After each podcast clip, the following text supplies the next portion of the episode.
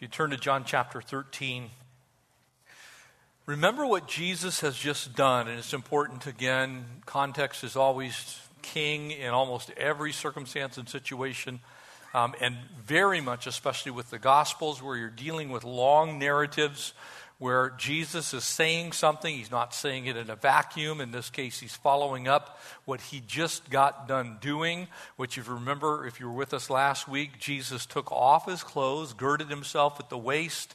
He, he began to wash the disciples' feet. He's scrubbing the grime off of their feet. He takes the lowliest position that he can possibly take. He does the unthinkable, the King of heaven the Lord of heaven and earth, the Creator God of the universe, has washed the disciples' feet.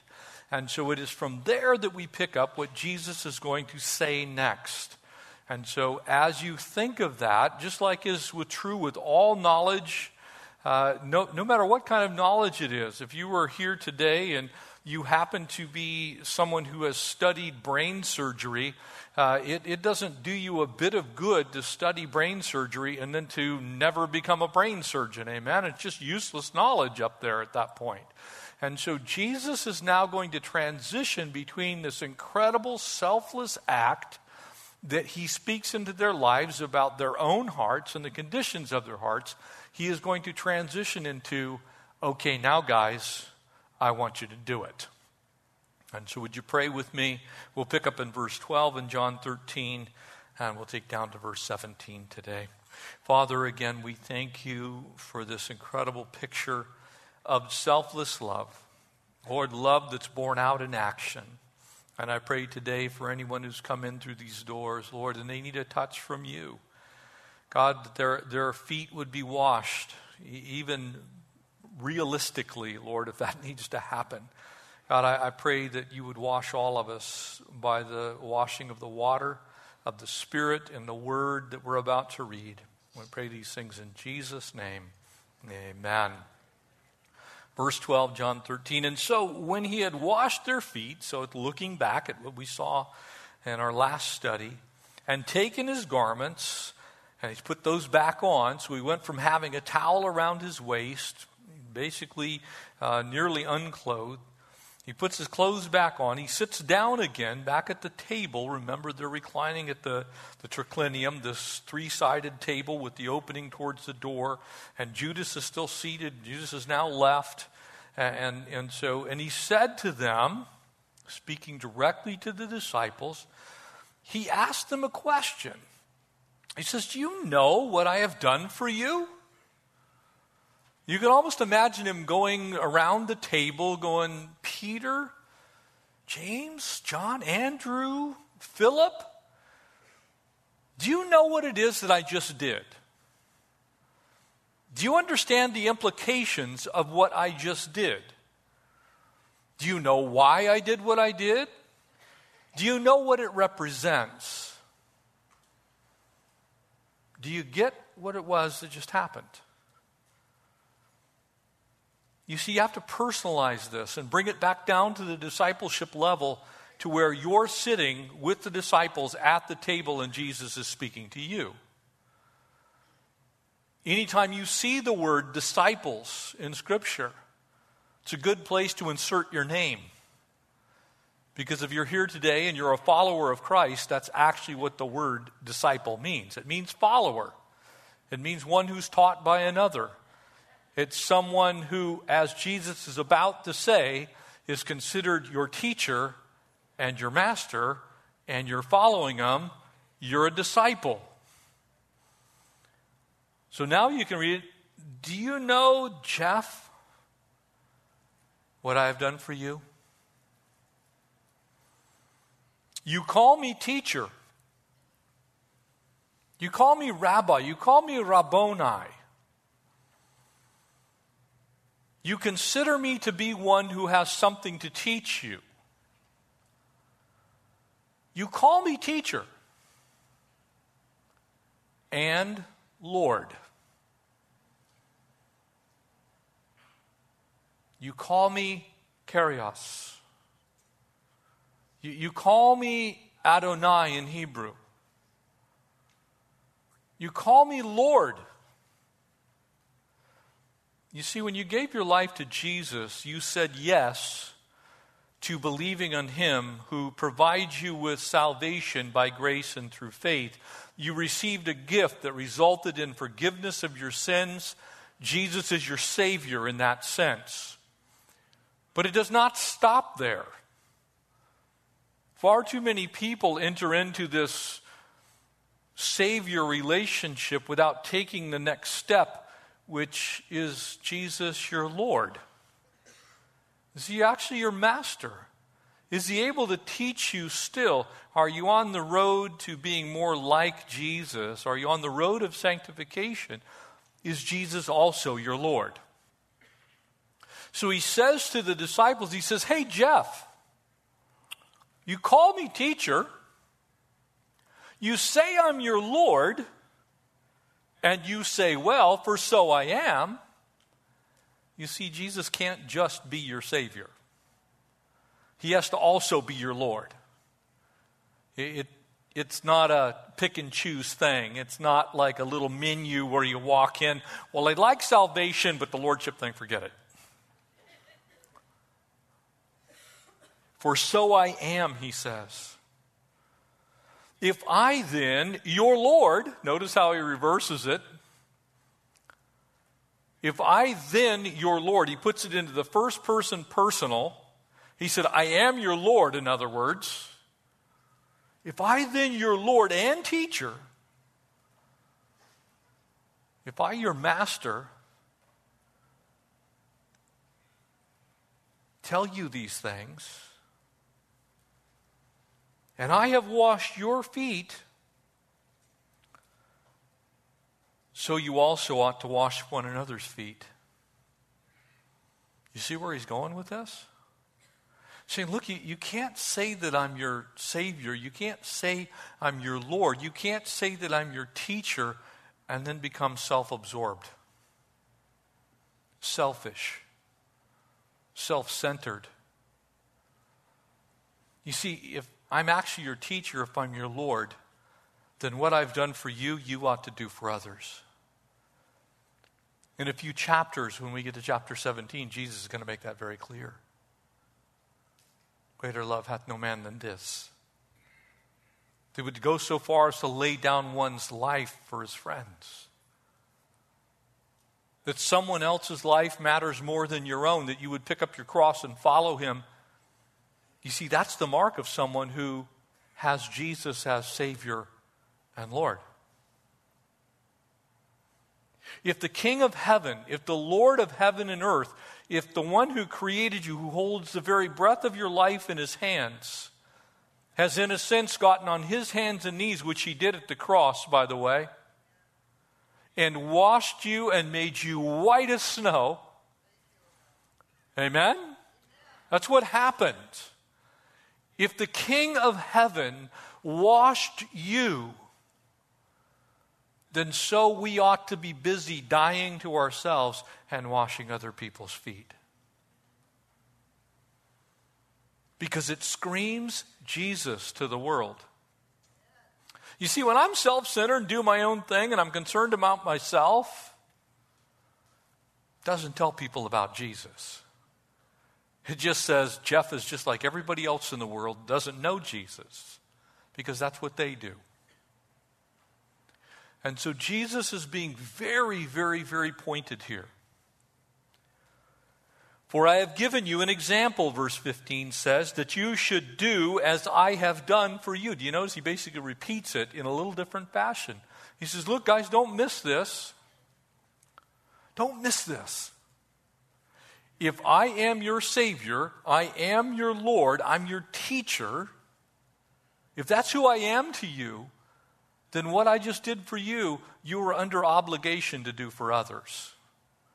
Because that's what I want to do for them. I want them to know who I am by you being the way you're supposed to be to the rest of the world. That's death to self. Now, that doesn't fly very well in our world, does it? Because we are preoccupied with none other than our own selves. And I don't mean that to be critical. That's humankind. You ask people who they're most concerned about, if you can honestly read what they're saying, they're going to really actually say, Well, I'm most worried about me.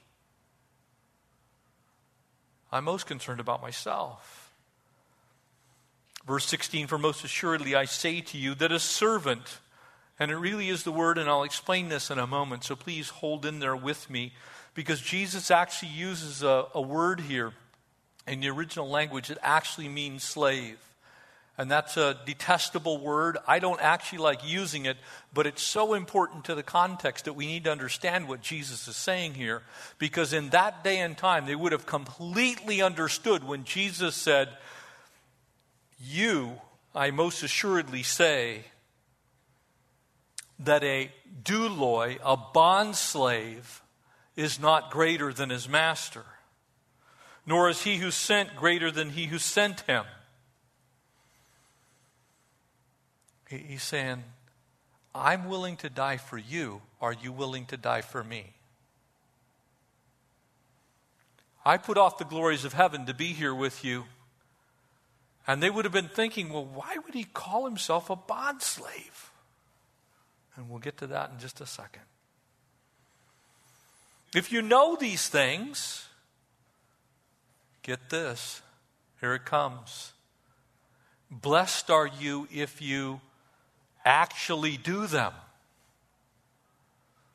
If they go from head knowledge to heart knowledge to what you do with your hands, to how you live, to the way you conduct yourself in this world. You see, the world needs more people that are willing to die for themselves for the benefit of others. The world needs more, in essence, pictures of Jesus. People who are willing to do exactly what Jesus did, which is to say, I'm done being selfishly preoccupied and I want to do what God's asked me to do. I want to die to myself. I want to die to myself as a, as a husband. I want to die to myself as a wife. I want to die to myself as a father and as a mother. I want to die to myself as a son or a daughter. I want to die to myself as a friend. I want to die to myself as a citizen. I want to be known as someone who's willing and able and desirous to look after the benefit of others more than I look after my own self. Can you imagine what kind of world we would be living in if everyone simply did that. Can you imagine if everyone on the planet was busy trying to outlove and outserve the person sitting next to them? Whatever you need, let me do that for you. It would be my privilege and my pleasure because that's what Jesus did for me. You see, it's an attitudinal thing. And so Jesus said, Blessed or happy is the one who does it. And he does it really in the context of the truth of James 1:22. Be ye therefore a doer of the word, not just a hearer only, deceiving yourself. He's saying to the disciples, guys, we need to do this. What I just did for you in washing the dirt of this world off your feet, you need to now scrub each other. You need to be willing to do the least of the things in this world so that you might win your brother's love and affection and care and concern, that they would be convinced of the love that I have for you because it shines in you. You see, that type of behavior people gravitate towards.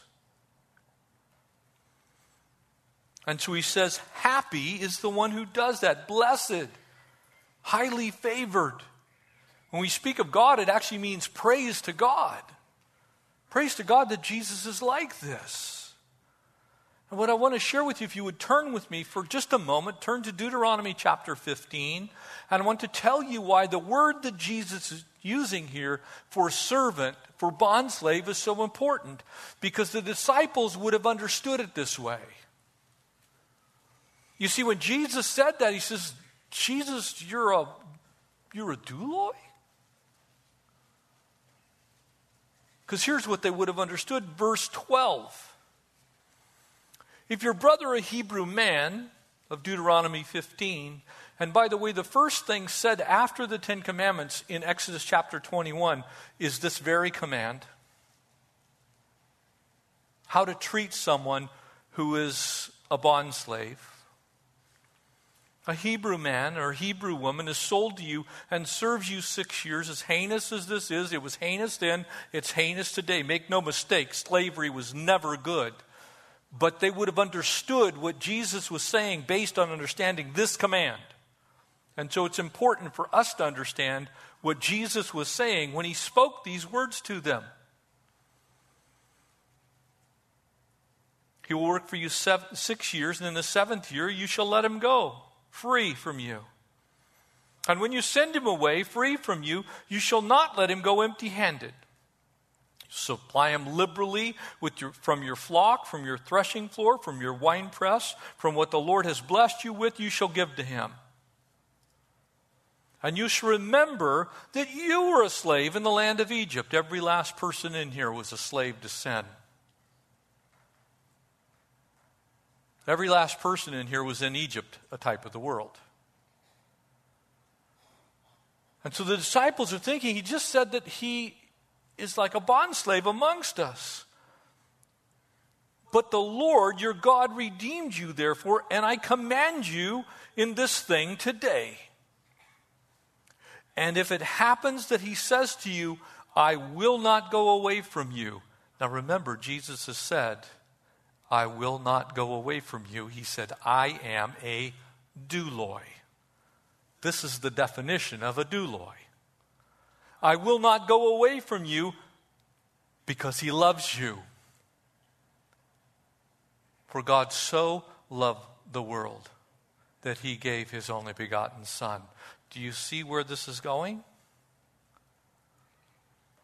He loves you and your house, the whole world.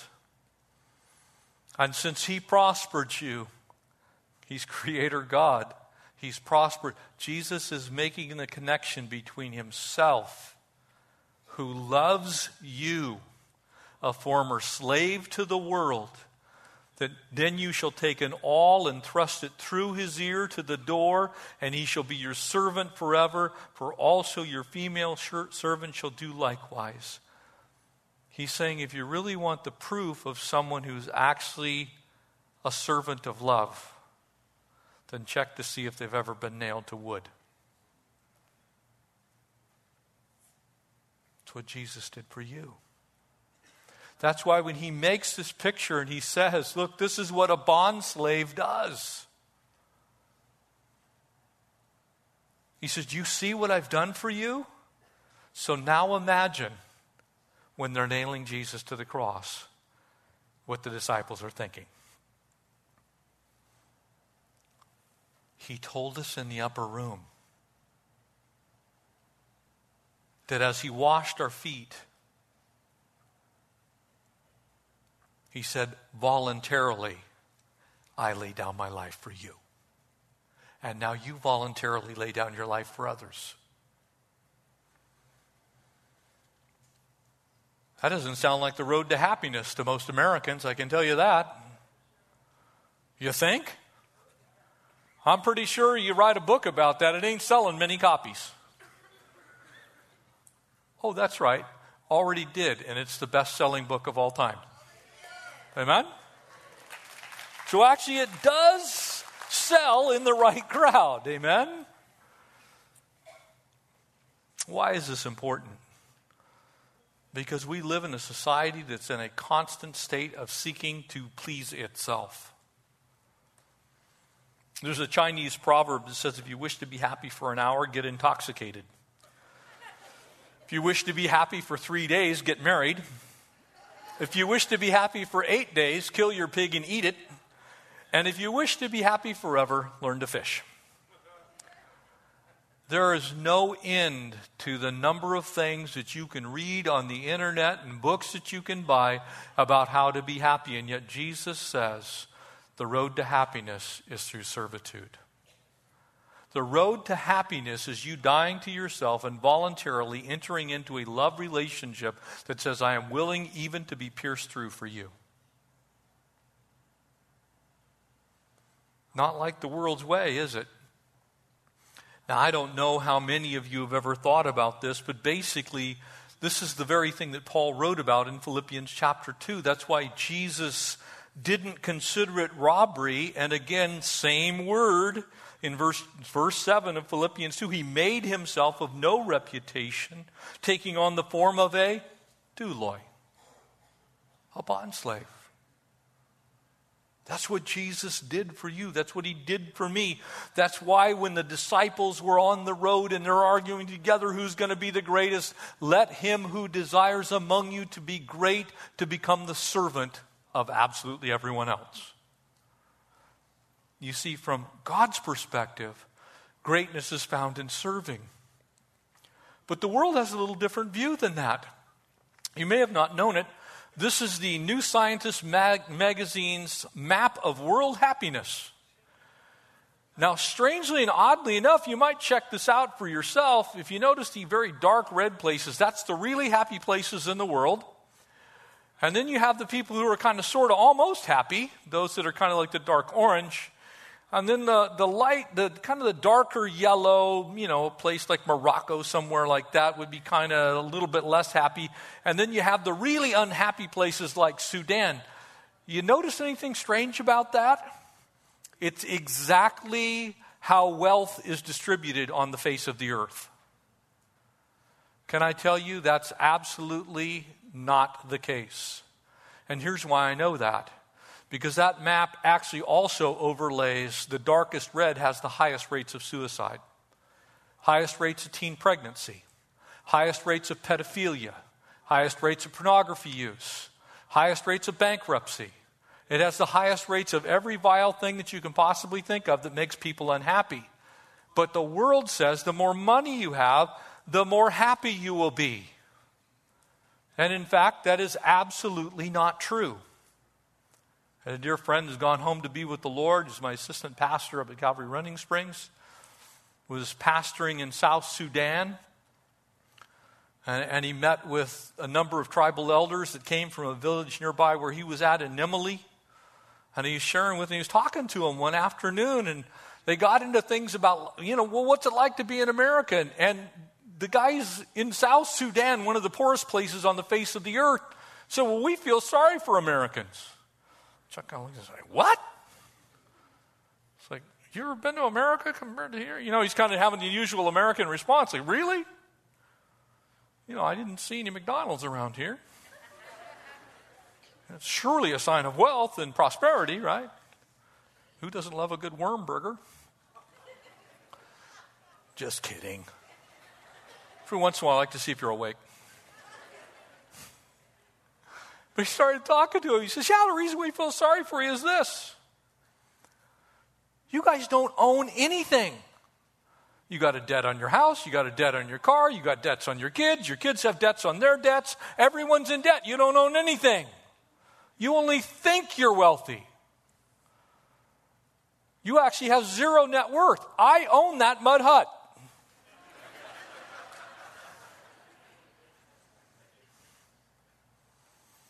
You see, the world says it's in the accumulation of stuff. It's not in the accumulation of stuff because stuff can't satisfy. Oh, stuff can change a circumstance for a period of time, but you ask somebody who's a billionaire who's dying from cancer, would they rather have the billions or their health? They'll tell you the health 100% of the time. You see, there's a lot of things money can't buy. And in fact, that's why your Bible says the love of money is the root of all kinds of evil. Not that it's evil itself, but it leads you to do things and want things that cannot satisfy. And so Jesus gives us the secret to happiness. What is it? What is the King's Highway? What is the El Camino Real? Here it is. These first 17 verses. The first thing is humility. Just recognizing, you know what, the world can do without you. It can. We're all disposable. And so when we think more highly of ourselves than we ought to, we're actually thinking more highly of ourselves than is really even beneficial for our own self. So humility helps you be in the right place. Holiness helps you to live the right kind of life. And happiness comes only through serving other people. And I can prove that to you. you when you think about the world and its happiness. Man, I was reading this list of 10 things. that was written by Deepak Chopra, you know, the guru on all things wonderful, frequent guest on Oprah. And, you know, of course, that's always a good place to get information. But I was reading this list. Now, mind you, this is from a man who has a net worth of about 80, 90 million dollars. He's written over 80 books, 21 of them are New York Times bestsellers. If you go to hear him speak, someone paid him $75,000 for the first hour. And if you buy his products to help you not age over the period of a year, you're going to spend at least $10,000 on face cream. No amount of face cream's fixing this. Just saying. But he had his 10 keys to happiness. He said they were gleaned from the world's traditions and wisdom. And I love this one. It's number one listen to your body's wisdom. How he gets paid to say these things which expresses itself through signals of comfort and discomfort. So, when choosing a certain behavior, ask your body How do you feel about this? If your body sends you a signal of physical or emotional distress, watch out. If your body sends a signal of comfort and eagerness, then proceed. Now, here's how this is going to work out for Pastor Jeff more food, less exercise. No work, all vacation. No money, and a shopping cart.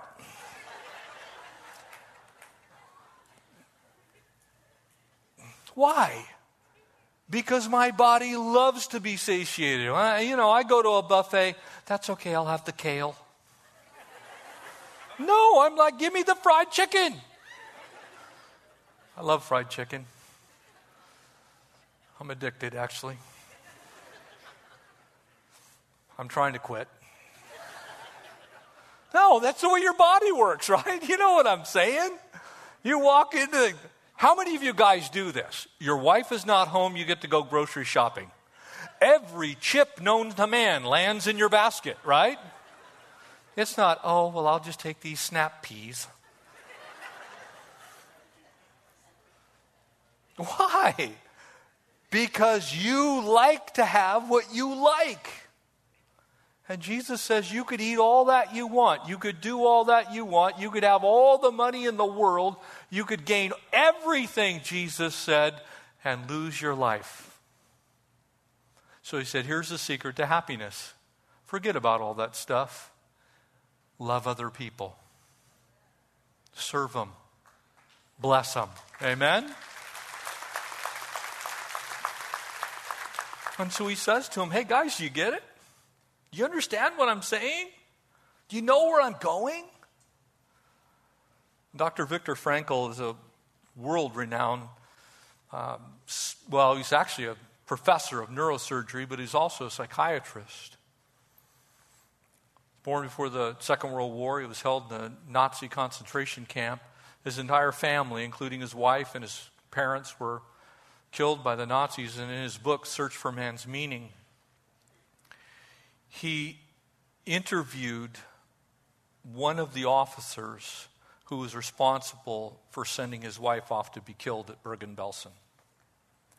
Now, I don't know about you, when I think about that, the Holocaust in and of itself is mind boggling to me. I don't even, I, I, have a tough time putting that in human terms. And I've been to Dachau, and I have been to Bergen-Belsen, and I've been to the Holocaust Museum both in Washington, D.C. and in Jerusalem. So I have a tough time even understanding this as a pastor.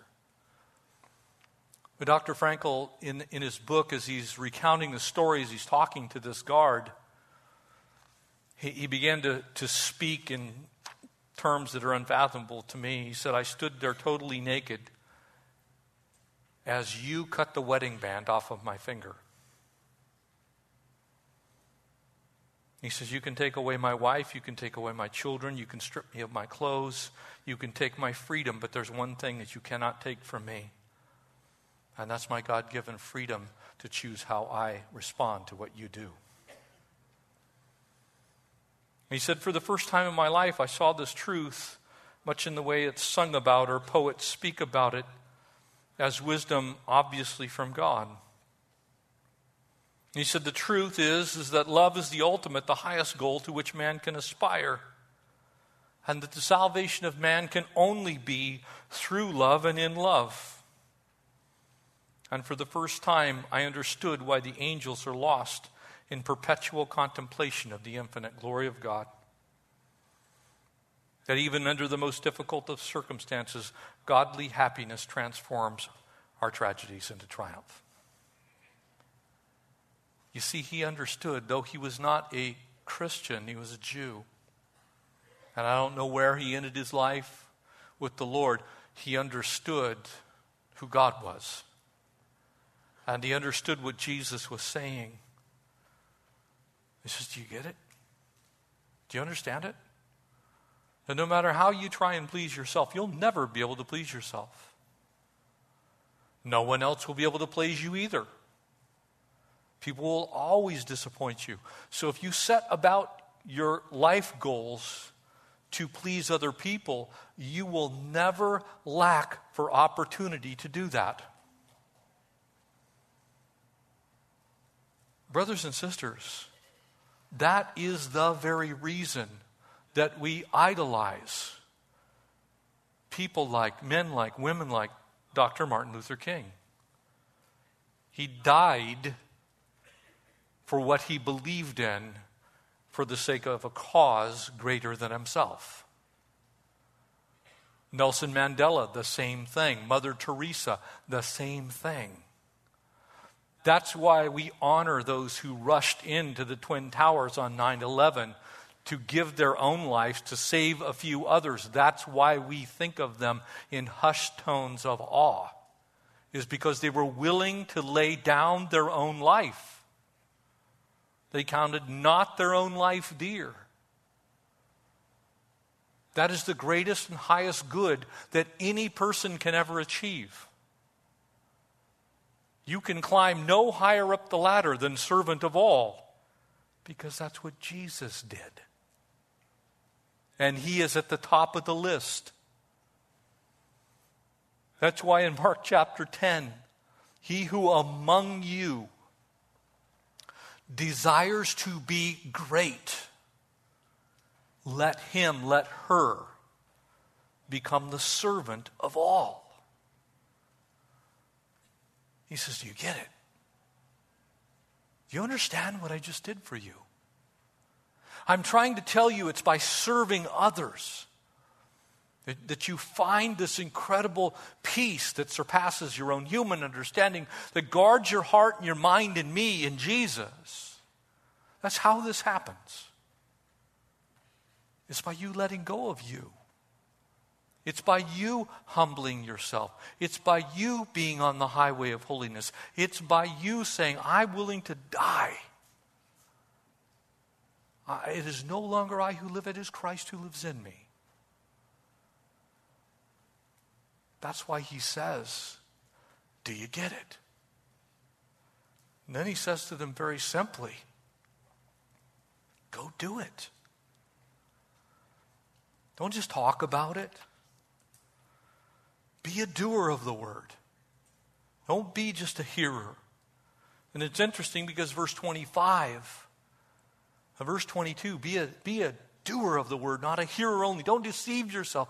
But verse 25 adds to this Blessed is the one who does it.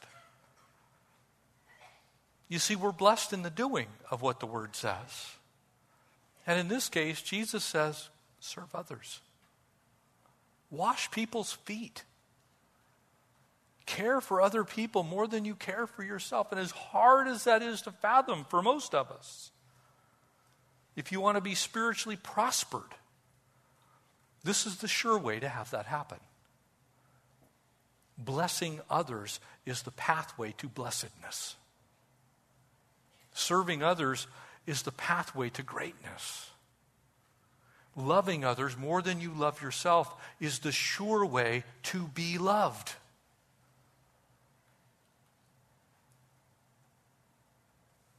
And so he says, Now go do it. We submit to God the Father. We do what the Word says. We keep our lives as clean as we possibly can. We go to the Jesus Day Spa frequently and often. Amen. I need to be cleaned up. I need to be scrubbed up. But when we're clean, go find somebody's feet to wash. Go love on somebody who's unlovable. Go tend to a need that you didn't create. And in doing so, Jesus says you'll be blessed. Happy is the one who does it. Amen? Would you stand with me and we'll pray?